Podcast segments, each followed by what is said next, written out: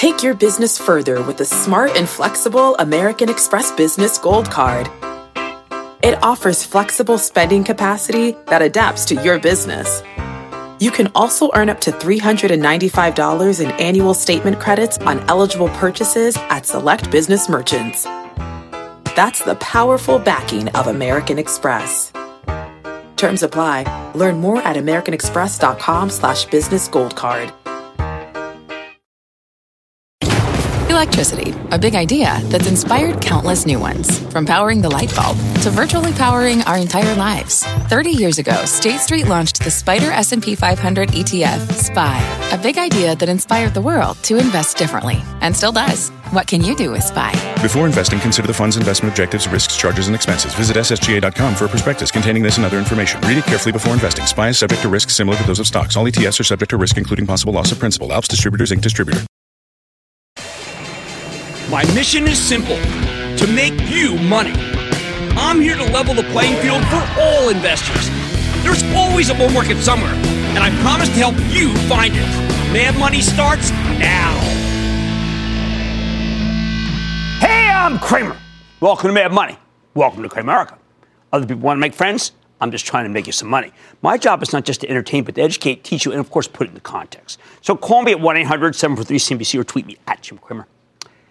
For two straight months, this market was driven by FOMO, fear of missing out.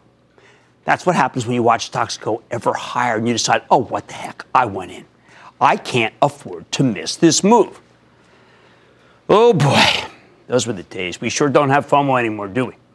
Instead, after another ugly session where Dow lost 133 points, getting to be a pattern, S&P declined 0.65%, Nasdaq fell 0.93%. We've got FOBs, fewer big sellers. And that FOBs is putting pressure on the whole market. Now, there are all sorts of innocuous reasons why an individual might sell stocks, right? But we're not talking about individuals here. We're talking about institutions, and you may not be an institutional trader. So, why do institutions sell? Because they believe stocks are headed lower, and they want to get out before everyone else does.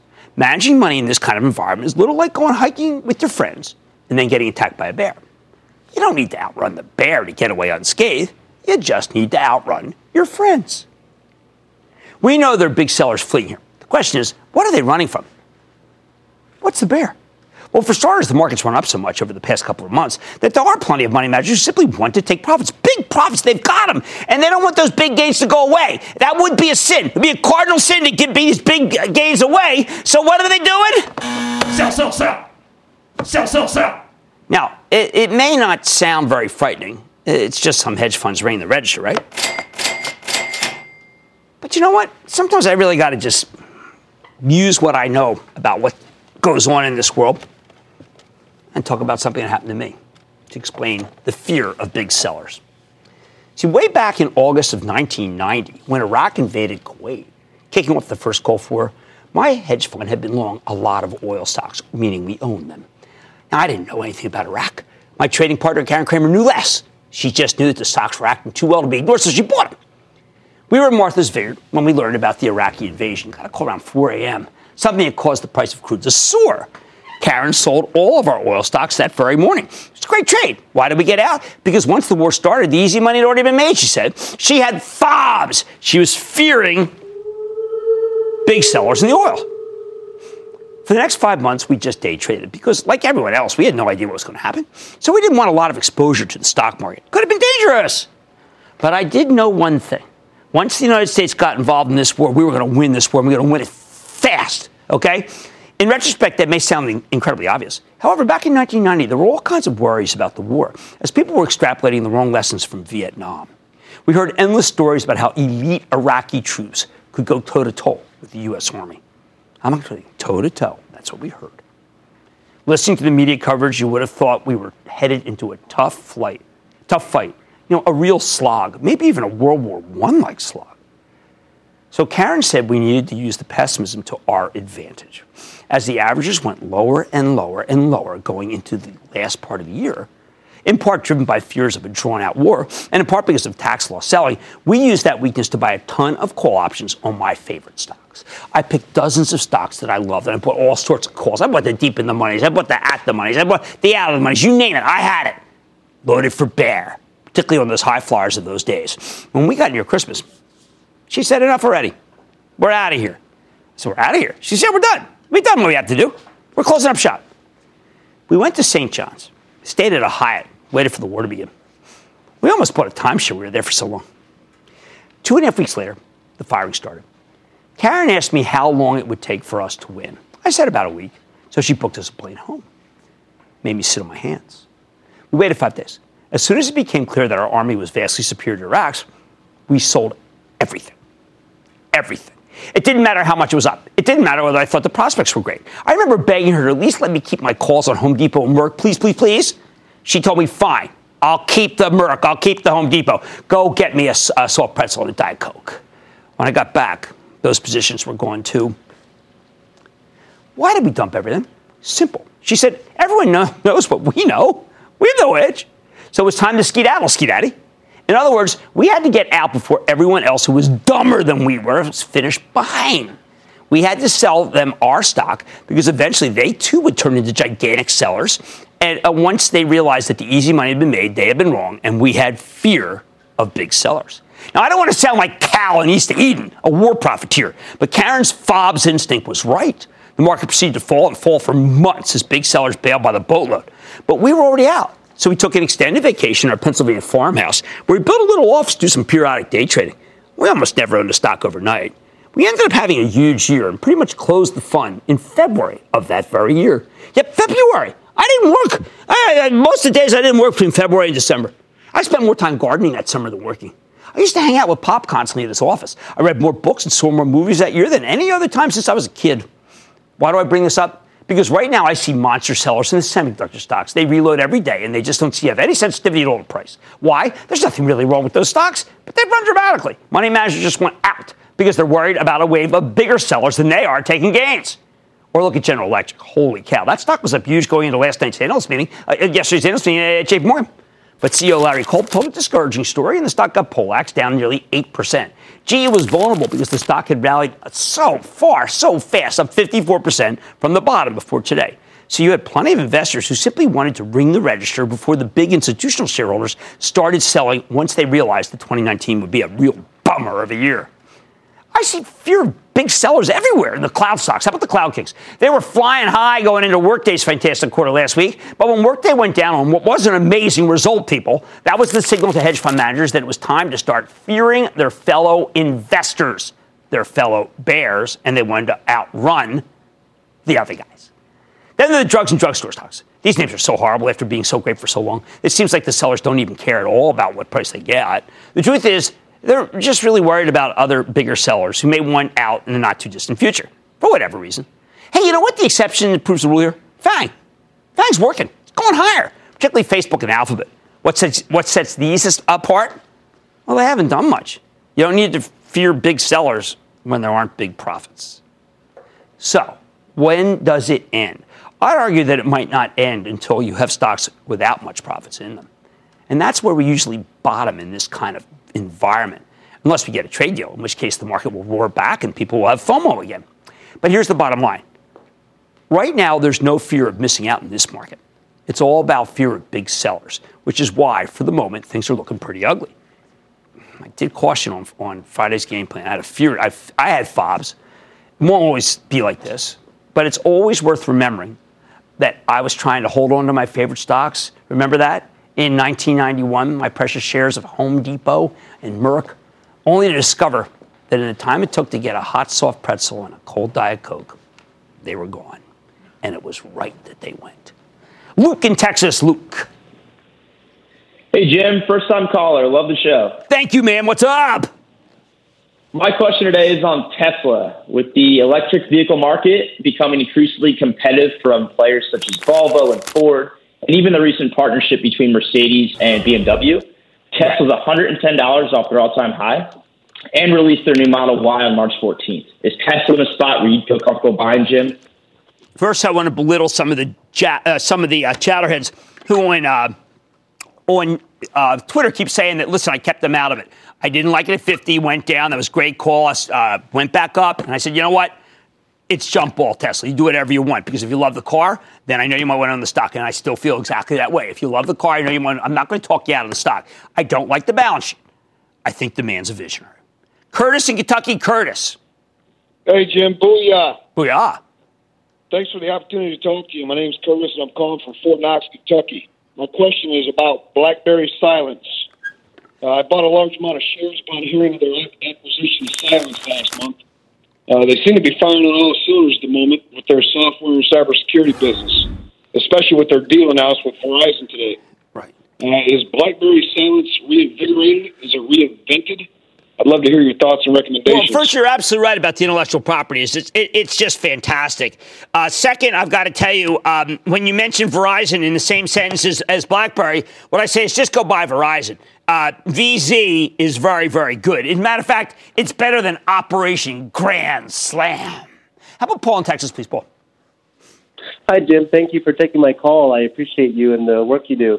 Thank you. Uh, my question is in regards to lumber liquidators, the, uh, the stock price, and how it's been beaten up over the years. Has the stock bottomed, or do you expect lumber liquidators to provide stronger guidance after announcing their fiscal year 2018 results? And do you think there will be something there that can finally give the stock some positive momentum? Well, like Special Agent Sam Gerard, I don't care. What here is that you want to own is Home Depot. It's what I mean. I did a I video today about Home Depot because uh, it's owned by my travel trust. You can follow along at uh, you can follow along by joining ActionAlertsPlus.com uh, club. I would feel great if Home Depot went down. I could buy more. I don't know what I'd feel if, look, uh, if uh, lumber liquidators came down. Uh, too dangerous. How about Dale in New York, please? Dale. Hey, Jim, thanks for taking my call. Booyah! Booyah! I'd like to talk about AT&T. You know, once upon a time, they should have been in everybody else's portfolio, and now they're hovering around $28, $31 a share for six months. It's like they're trying to find their identity. It is. They get into the entertainment business with Time Warner, and the Justice Department comes after them. And the Justice Department loses, and the stock still doesn't move. Now, they... They need to pay down debt. They have to pay down debt. They have to pay down debt. And you know, I don't know if I've mentioned it, but they've got to pay down some debt. If they do that, the stock is going to go up. That's what has to happen right now. The really good, the really good acquirers, they start paying down that debt immediately. Okay, right now we got a fear. We have a fear. We have a fear of big sellers. FOBs, and it's coloring everything, including a lot of good stocks you own. On Mad Money tonight, with news that Dollar Tree is shaking things up, closing almost 400 family dollar stores underperformers, and changing the names or rebannering hundreds more, is this stock still a bargain after its giant move today? Or did you miss the discount? Don't miss my CEO exclusive. Then Cramer fame Bristol Myers joins me tonight in response to the critics of the Celgene deal, who are myriad, and clean up on aisle three. Last week's news that Amazon is planning to open dozens of grocery stores closed stocks in that space to sell off again. But are the worries warranted? I'm browsing the aisles. So stay with Cramer. Don't miss a second of Mad Money. Follow at Jim Cramer on Twitter. Have a question? Tweet Cramer. Hashtag mad tweets. Send Jim an email to madmoney at cnbc.com or give us a call at 1 800 743 CNBC. Miss something? Head to madmoney.cnbc.com. Fact Running a business is not getting easier on your wallet. With higher expenses on materials, employees, distribution, and borrowing, everything costs more. Also, a fact smart businesses are reducing costs and headaches by graduating to NetSuite by Oracle. NetSuite is the number one cloud financial system, bringing accounting, financial management, inventory, and HR into one platform and one source of truth. With NetSuite, you reduce IT costs because NetSuite lives in the cloud with no hardware required. Accessed from anywhere, you can cut the cost of maintaining multiple systems because you've got one unified business management suite. You improve efficiency by bringing all your major business processes into one platform, slashing manual tasks and errors. Over 37,000 companies have already made the move. See how you'll profit with NetSuite, and then you can think of all the ways you could be spending the money you save. Company retreat in Malibu, anyone? By popular demand, NetSuite is offering a one-of-a-kind flexible financing program for a few more weeks. Head to netsuite.com to start saving.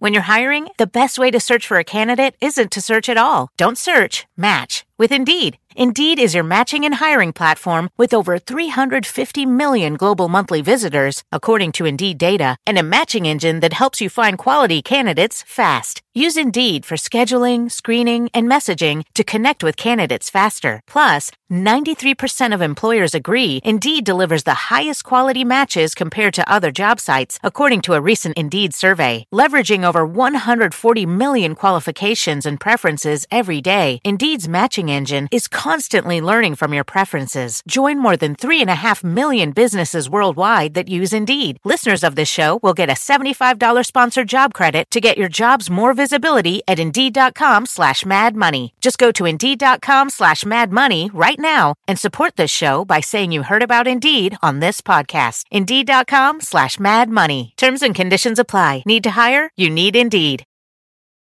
This podcast is supported by FedEx. Dear small and medium businesses, no one wants happy customers more than you do. So you need a business partner just like you. Like FedEx, who understands your passion for serving your customers because they have the same commitment towards you. That's why FedEx offers you picture proof of delivery, packageless and paperless returns, as well as weekend home delivery to 98% of the U.S. on Saturday and 50% on Sunday. See the FedEx service guide for delivery information. What's more, FedEx Ground is faster to more locations than UPS Ground. Trust FedEx for timely deliveries. See what FedEx can do for your business. Absolutely, positively FedEx. CNBC has quick and easy to understand business news updates at the open, midday, and close every weekday. Markets, money, and more from Wall Street to Main Street. I'm CNBC's Jessica Ettinger. Follow and listen to CNBC Business News Updates wherever you get your podcasts.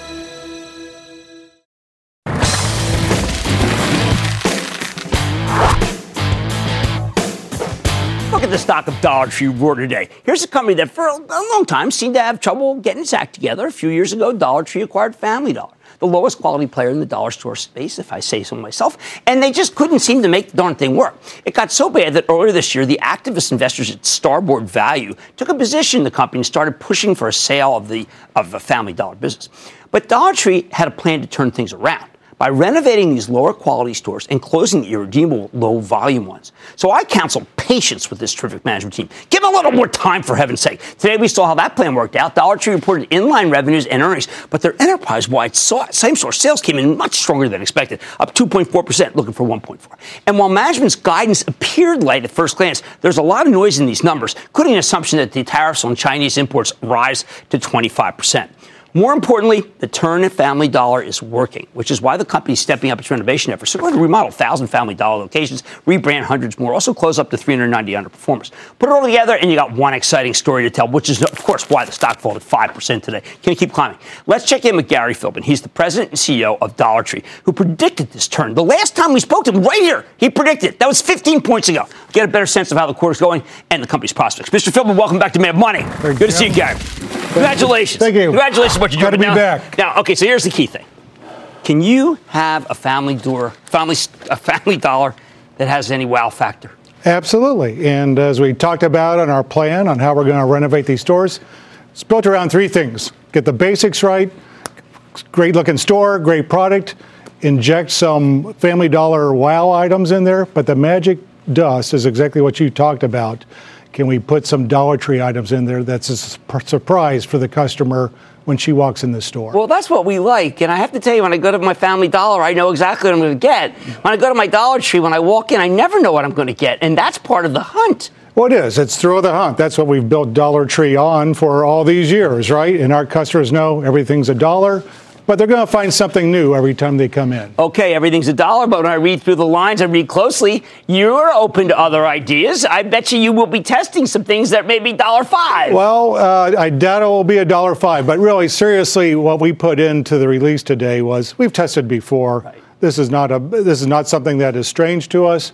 We want to get off the table. Of course, we're going to test, and we're going to test things that stick to the brand. And Dollar Tree is known for a wow first and foremost in the dollar price point. And what can we add to that? How about H2? What's going on there? Well, H2. H2 is our name internally for the renovation program. And for us, it's a thousand stores that we're going to renovate uh, some last year, but we're really thrilled with the 10% lift we're getting in these stores. It's more footsteps into the for our customers into a family dollar. Okay, so you look, you're a retailer from way back. Our viewers at home might think 10%, what's that? Could you explain them, given your gross margins, given your cash flow, Hmm. what it means? Well, today the combined enterprise generates over $2 billion of, of uh, cash flow. We put a billion dollars into our stores. We invest in stores. We're a growth company. We build stores. We are putting a lot into our renovated Family Dollar stores. And what uh, this lift does, you take a fleet of stores and add 10% of volume to it. Well, it works pretty well in these small Well, that's, that's how you're able to pay the balance sheet to pay down. I know a lot of people worried about how much you paid. I can't believe how much you spew the, la- these last few years, how much you were able to buy, uh, debt you could buy back. Well, we did. Listen, we, we paid uh, about $9 billion and we took on debt and we paid down about 4.3 so far. And uh, we've been very methodical. Our rates have gone down because we've paid down Right. rates while the world's gone up. Now, let's speak about the Chinese tariffs. I mean, you were here last time. You told us not to worry because you know how to source, but you still uh, were very conservative. What happens if there are no tariffs? Interesting. You know, we went into it not knowing. Our plan this year is that 25% tariffs is going into the latest tariff rounds. If that doesn't happen, listen, as always, we're going to be retailers. Some of that will come to the bottom line, but I always caution our folks we're going to drive footsteps into Dollar Tree and Family Dollar, and that's some of the sauce we may need to do that. Okay, my late father always said, could you ever find out how can they charge a buck for something that I'm going to pay three bucks elsewhere? How do you do it? A movie candy's four bucks. How do you charge a buck for that? I keep asking our buyers that. How do you do that?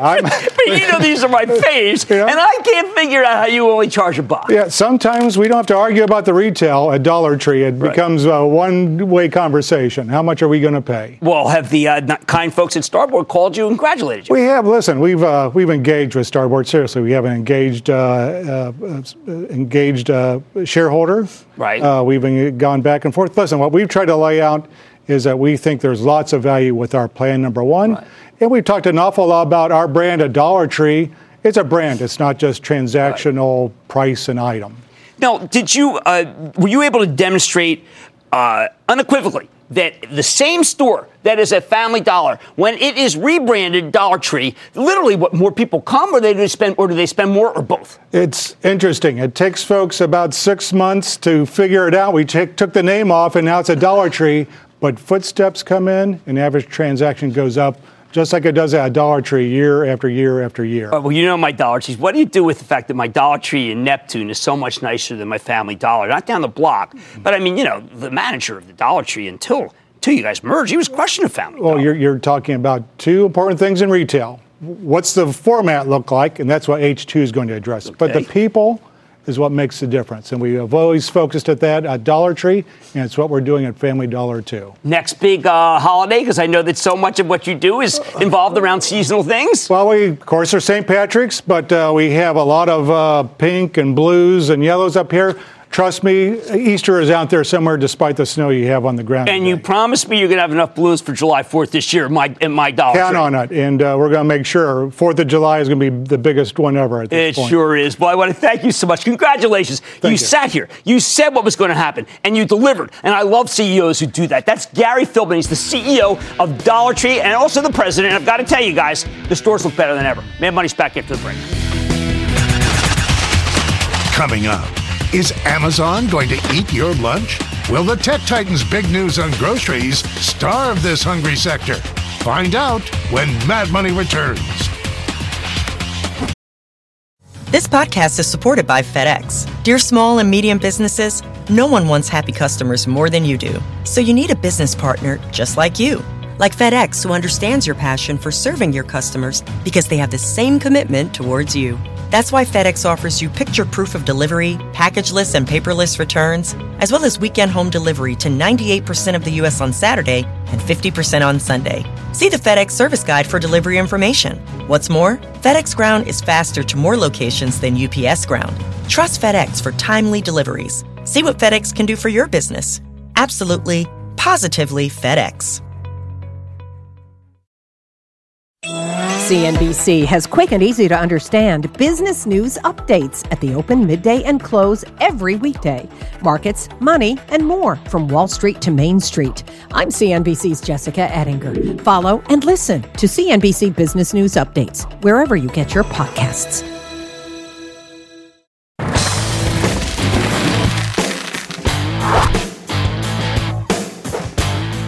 Believe it's only the beginning of March. This new year has been so hectic that the things that happened two months ago already feel like they're from another era. Just think about the deal to end all deals in the big pharma space. Bristol Myers taking over Celgene in a cash and stock transaction that was valued at $74 billion when announced on Jan 3rd. That was only two months ago. When we first learned about the transformative acquisition, Wall Street was highly skeptical, and Bristol Myers uh, plunged more than 13% single session. A lot of investors were worried that the deal was being done out of desperation on both sides. Merck's got a competitive cancer franchise to Bristol. It's done exceptionally well in head-to-head trials. Celgene faces a tough patent cliff for its crucial lucrative blood cancer drug, Revlimid. But CEO, but CEO Giovanni Caforio, I thought, told a compelling story when we spoke to him at the JP Morgan Healthcare Conference about the synergies, about the positives. We like what we heard. Since then, the stock's been able to erase those, those losses. Not bad, huh? Now, though, there's a new wrinkle. First, Wellington, an 8% shareholder, announced it doesn't support the transaction, calling it risky and expensive, suggests there are better ways to create shareholder value. Then earlier this week, an activist firm, Starboard Value, these guys are all over the place, uh, took a position in Bristol and published a letter to management arguing that the Celgene deal is poorly conceived and ill-advised. They want to get other shareholders to block the acquisition. They're even sending letters to you if you're a shareholder. So today, Bristol Myers released an updated slide deck highlighting the virtues of the Celgene transaction. Starboard fired back at me with a letter. This thing's getting really intense and confusing. So let's take a closer look with Giovanni Caforio. He's the chairman and CEO of Bristol Myers Squibb and get an update on where the Celgene deal stands and why it makes sense for you if you're a shareholder. Giovanni, welcome to. Good to see you, sir. Have a seat. Thanks Good. for having me. Excellent. Now, this has gotten very difficult for, we have many, many viewers who own shares in Bristol Myers. So, first, before we go into a little bit deeper, again, just trace out the rationale about what this does for the bottom line for Bristol Myers shareholders. Well, Jim, I'm very excited about the deal. Uh, it's a great deal. The transaction is strategically very strong. It creates the number one company in oncology number one cardiovascular franchise, very strong presence in autoimmune diseases. It generates value from shareholders for shareholders from day one, uh, and it provides a path to sustainable long-term growth for Bristol Myers Squibb. Think we're going to be launching six new medicines in the first 24 months. Now, I think it's important to point that out because all I hear from uh, some of these uh, unhappy shareholders is that look, Celgene's just Revlimid. They never talk about the five late stage products with near term approvals that I don't think were in the stock, so to speak, given the price earnings multiple. Well, those five products are either best in class, first in class. Uh, we're going to be launching in the next 12 uh, to 24 months.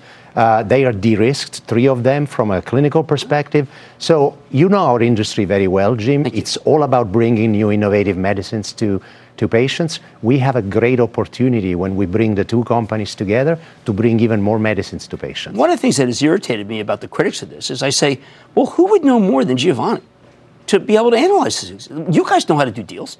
You've also been through patent cliffs, and you've triumphed over them. Yes, absolutely. So, uh, first of all, when you look at our sales today, 60% of our sales at Bristol Myers Squibb come from products that we've launched in the last five years. We've managed successfully the renewal of our portfolio before. And in our industry, as you know, we know when products end their life, uh, we lose patent, and that's why you need an R&D engine that generates more innovation. That's what this deal is all about. I know you talked to all your shareholders, and you're equal to all of them. An 8% shareholder, Wellington, is saying that this there are better ways to create value for Bristol Myers shareholders. Have they told you about better ways? You know, Jim, we do talk to all mm-hmm. shareholders, mm-hmm. and uh, uh, they're important to us, and, and Wellington is as well. We disagree with them. Uh, I believe this is the best deal for us. We have looked at uh, the acquisition of Celgene, and we are acquiring a number of promising uh, molecules in the pipeline. As I said, we will be launching uh, potentially five in the next two years, but there is more than 20 in phase one and phase two clinical trials. This is the best deal for Bristol Myers Squibb. Uh, uh, as a board, as a management team, we are behind it. We can't uh, wait to get started because it's a great company. Okay, Giovanni, I'm going to look you in the eyes and ask you a question. Were you approached by another company and rather than become part of that company, you decided to stay independent and bought Celgene for a ton of money so that any potential acquirer would no longer pursue you? Jim, let me be very clear. If there had been an acquirer, we would have disclosed it. This is not a defensive deal. This is a great deal because we are creating an even stronger Bristol Myers Squibb, well positioned for long term growth. All right, let's talk about the money. It does seem to me that the amount of money that Celgene is going to make versus what it was selling at you stole the company is the way I look at it. But that's okay because we had Celgene on. They want to get together too. What does the eat? Is it accretive? Do people, the shareholders, make money within say 18 months if this deal closes? So first of all, it's accretive day one. Uh, from an EPS uh, perspective, it's 10% accretive uh, right away, and it creates a lot of value for shareholders. And the good thing is. Uh, the deal begins to generate value right away because we are going to be launching medicines from uh, the very beginning. Now, when you sit down with your scientists and you say, look, this Revlimid does have a real patent problem, does anyone say, you know what, there may be some things with Revlimid that won't make it so it goes to zero when it goes off patent? I think that as every medicine, Revlimid will lose patent. We looked at it very carefully. Right. It was a big part of our due diligence. We became comfortable that under many scenarios, uh, the deal generates value for shareholders of Bristol Myers Squibb. But what really excited us and what excites me is the pipeline because our industry is about new medicines to patients. We'll bring more new medicines to patients faster and that's how you generate value in our industry in the long term. This will be a great company. Okay, a lot of I know Bob Bob Hugin, previous CEO for a long time, coaches a daughter in soccer in Summit. One of the things he always told me was watch the farm teams, watch the companies that we're buying shares of, because if they're any good, we got a great call on them. Have you looked at that farm team? Uh, we actually have, and one of the great strategies of Celgene was to create a network of alliances with biotech companies. We do that as well at Bristol Myers Squibb, and that's another element where we're complementary as a company, and we will have an R&D organization that balances internal innovation, what we do very well with great scientists from both companies, but also an extremely promising network of alliances with biotech companies. And that's the power of combining those two companies. It's going to be all about science. Okay, one last thing. You know, I was there when uh, Bob bought Receptos, and a lot of people feel that there turned out there wasn't anything there. Is there something, Receptos? Well, one of the uh, big part of the due diligence we did was on uh, was on the Receptos uh, product, ozanimod. Right. Uh, and so I thought that was big. I might have been wrong. And as you know, Celgene has said they're getting ready to refile that. Right. We believe that's an important part of the pipeline. It goes beyond ozanimod, but obviously that is an important part of our pipeline. So it's about new medicines to patients this is a great company. It's a great transaction, and I am very excited about well, it. Well, I'm very excited that you came here to explain it. And I want everyone to go. If you're a shareholder of Bristol Myers or you're thinking about it, there is more to read about this. It's written in English. You will understand it. It is not written in scientist ease. And I think you'll come to the conclusion that I did that this is something that Bristol should do. That's Giovanni Caforio. He's the chairman and CEO of Bristol Myers. We have money's back there.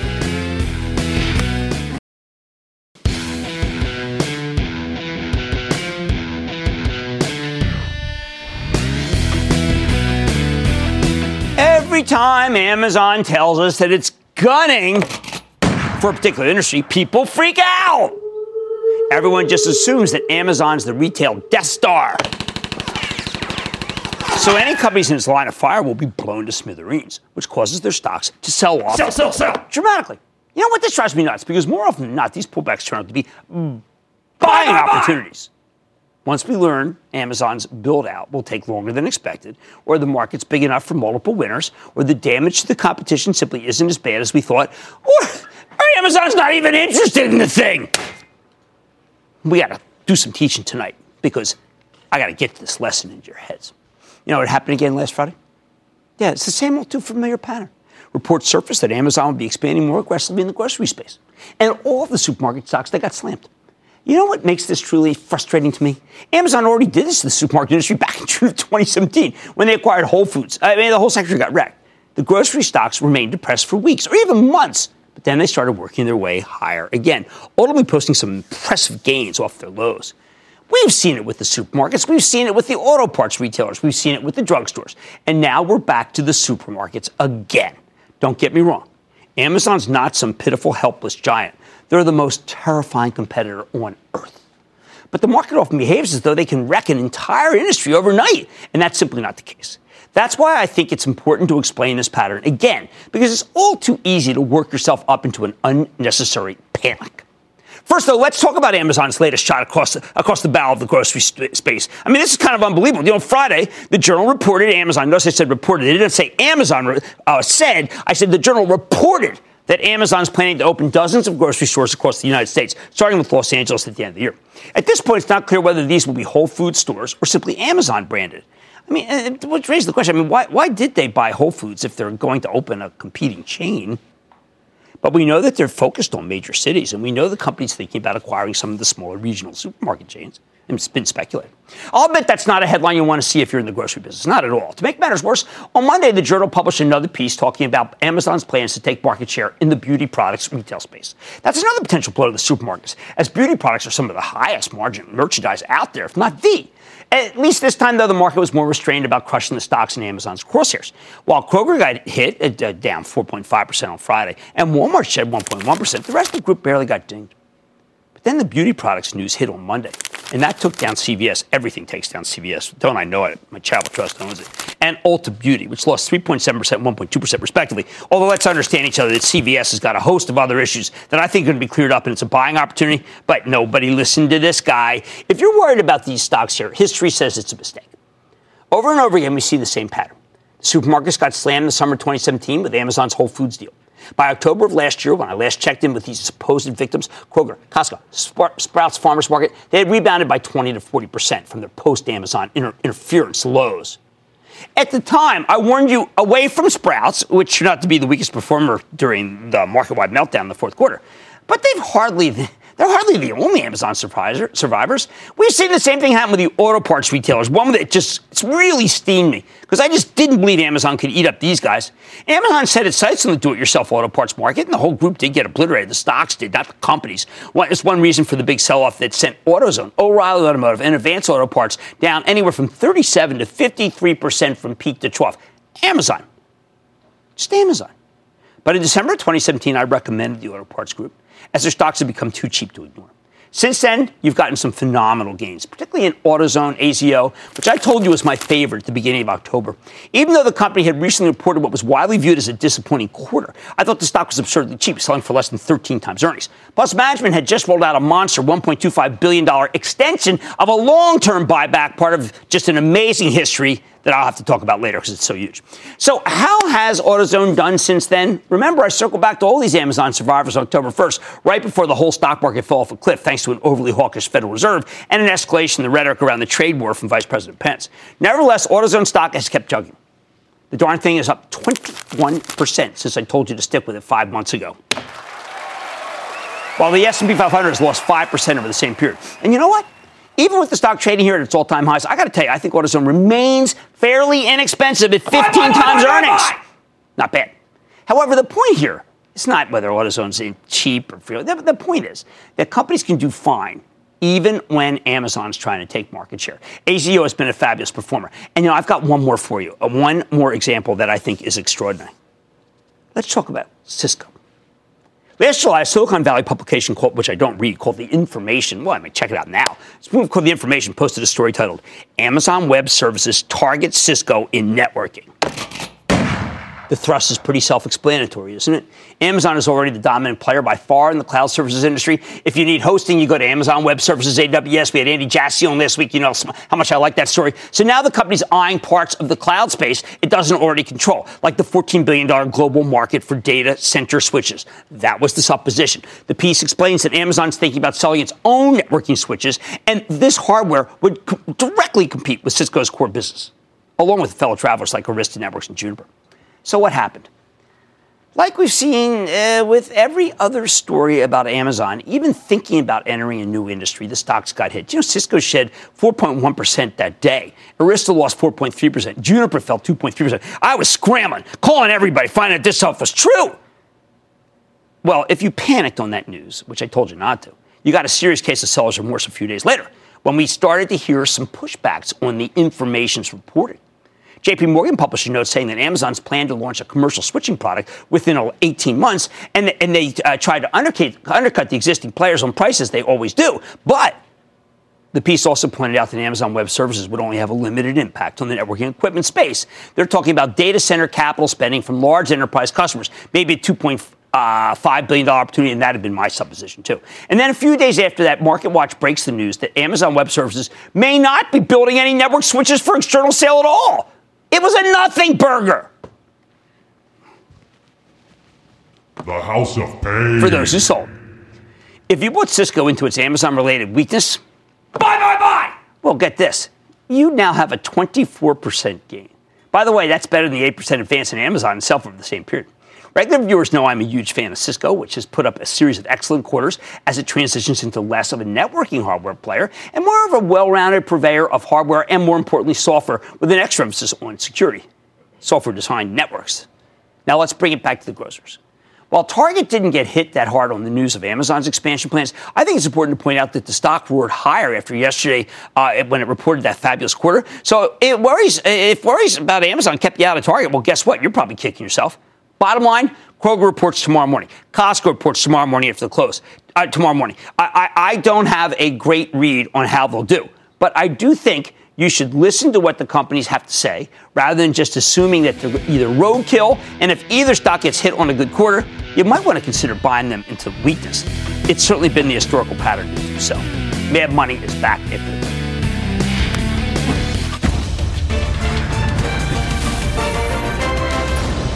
Tomorrow, kick off the trading day with Squawk on the Street. Live from Post 9 at the NYSE. David, you're a Triceratops. You, you, are teamed with a Stegosaurus. And because because uh, Carl can pivot and do a little popular culture, he's actually present. He's in the present. True. Although, we are paleo. Although, paleo. I, I, but I don't wear a tie. It all starts at 9 a.m. Eastern.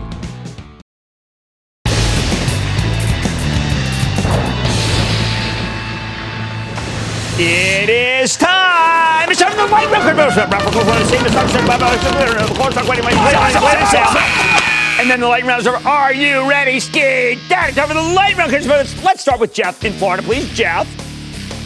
Yeah, hey, how's it going, man? Oh, it's going pretty well. How about you? Pretty good. Uh, it was just my birthday yesterday, and I had some extra funds that I got from my from my folks, and okay. I was thinking about throwing it down on some Funko, ticker FNKO. Uh, Funko. Funko, Funko. Okay. We have, we like Funko very much. Why do we like Funko? Because they had a blowout quarter. And I know it's got its doubters and its short sellers, but I think it's actually pretty good. Let's go to Mike in New Jersey. Mike, Mike, Mike. Woo! Kind of booyah coming to you. What's happening, Captain? Not much. How about you there, Chief? Not too much. I'm into therapeutics. Owned it, owned it for a long time. Want to see what's happening. You know, it's a really good spec. I, when I did my uh, biotech, uh, I did a biotech Bible for the, the street.com, and, and it came up uh, Asus, but nothing's happened since. I don't know why. I like it. Let's go to Philip in New York. Philip. Hi, Jim. I really like your opinion on QEP Resources. Uh, I own the stock, and they have an offer on the table at $8.75 a share. And at the close the past couple days, it traded on very high uh, volume. Should I buy or sell or hold this one? Um, I do not know about that. You know, I know it's a Vantage. I've got to do more work on the acquisition. I, I will tell you, typically I say ring the register. There's only been one deal that I've saved to hold on in all the years, which was the uh, NXP Semi, because I thought that they lowballed it. But otherwise, sell, sell, sell. Let's go to Jesse in Pennsylvania. Jesse. Booyah, Jim. What's going on? Oh, not much. Hanging out. How about you? Um, I was calling in uh, to see what you thought about Turning Point Brand. You know, I'm going to say something bad, and I don't mean to because I'm not recommending stock. But when Gottlieb, whom I loved, the FDA when he left, it was really great news for tobacco because this man was on a mission. We have so many people dying of lung cancer in this country, and he wanted to stop it. He's a great man, and uh, that's why Turning Point's been strong, and that's just terrible. Uh, I don't want to recommend it tobacco stock. Didn't mean to the other day when I did off the charts. That was someone else, and I used their chart. Let's go to Andrew in New Jersey. Andrew. Hi, Tim. It's Andrew, a big booyah from New Jersey. Jim, I have Sirius XM radio stock. Should I hold Stock it has lost its mojo. Sirius has lost its mojo. Why? Because auto sales have lost their mojo. I've been behind this since it was a little itty baby. I am losing patience. We need to see car sales pick up, or how about if we go to Allie in Maryland? Allie, Hey Jim, how are you? real good, Allie. How about you? I'm great. I just wanted to give a quick shout out to my business teacher, Mr. Mark. We love him. And I also, Rocks. Yep.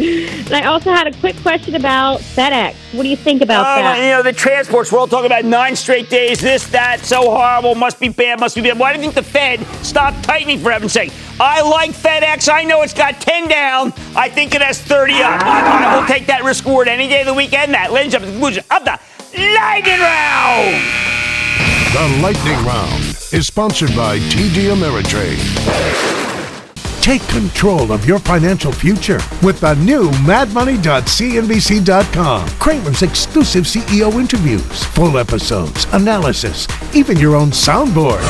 Plus, special access to Mad Money 101 with rules and techniques to break down the market for all investors. The red flag that makes me drop a stock immediately is It's everything you need right when you need it. The new madmoney.cnbc.com.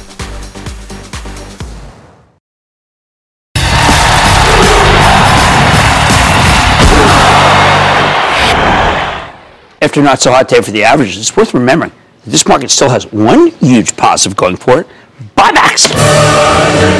I've never seen companies buy their shares with such reckless abandon in my career.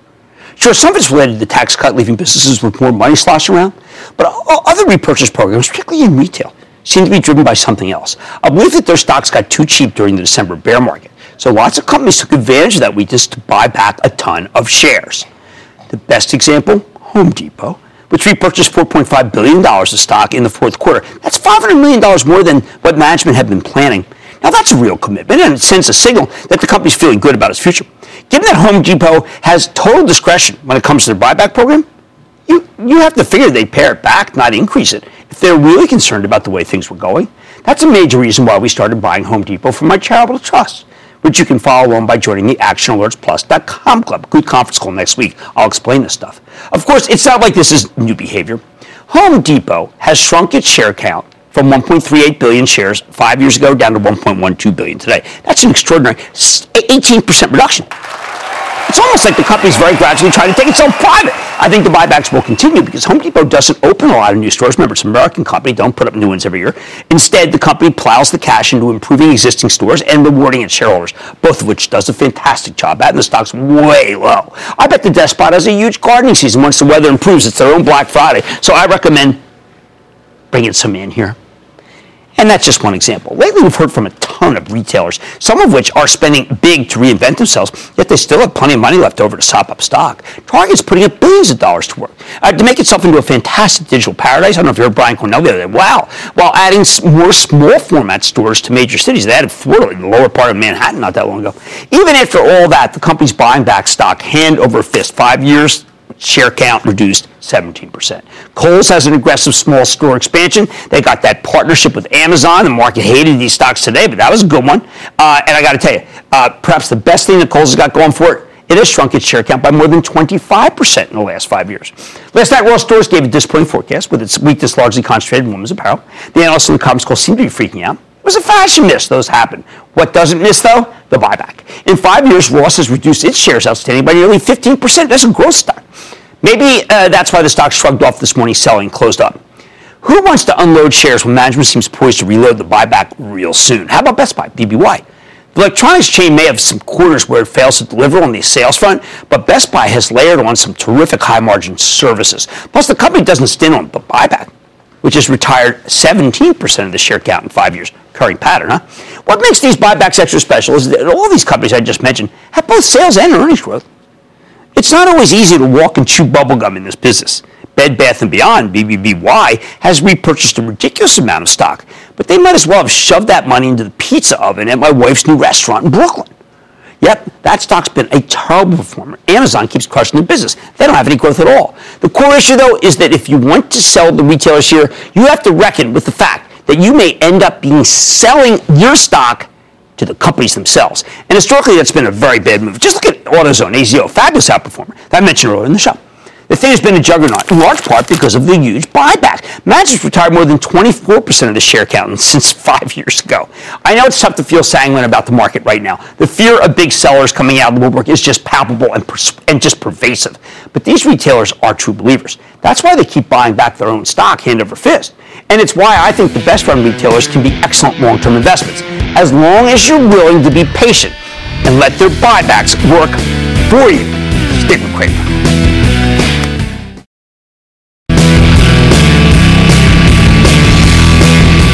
Look, we got fewer big sellers. It's not the fundies. The stocks went up fast. Now the sellers are in charge. Wait, wait, wait. Like say there's always a bull market somewhere. I promise I'd fight it just for you, right here on Mad Money. I'm Jim Cramer, and I will see you tomorrow.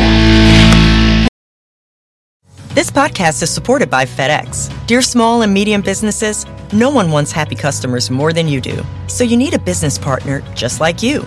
Like FedEx, who understands your passion for serving your customers because they have the same commitment towards you.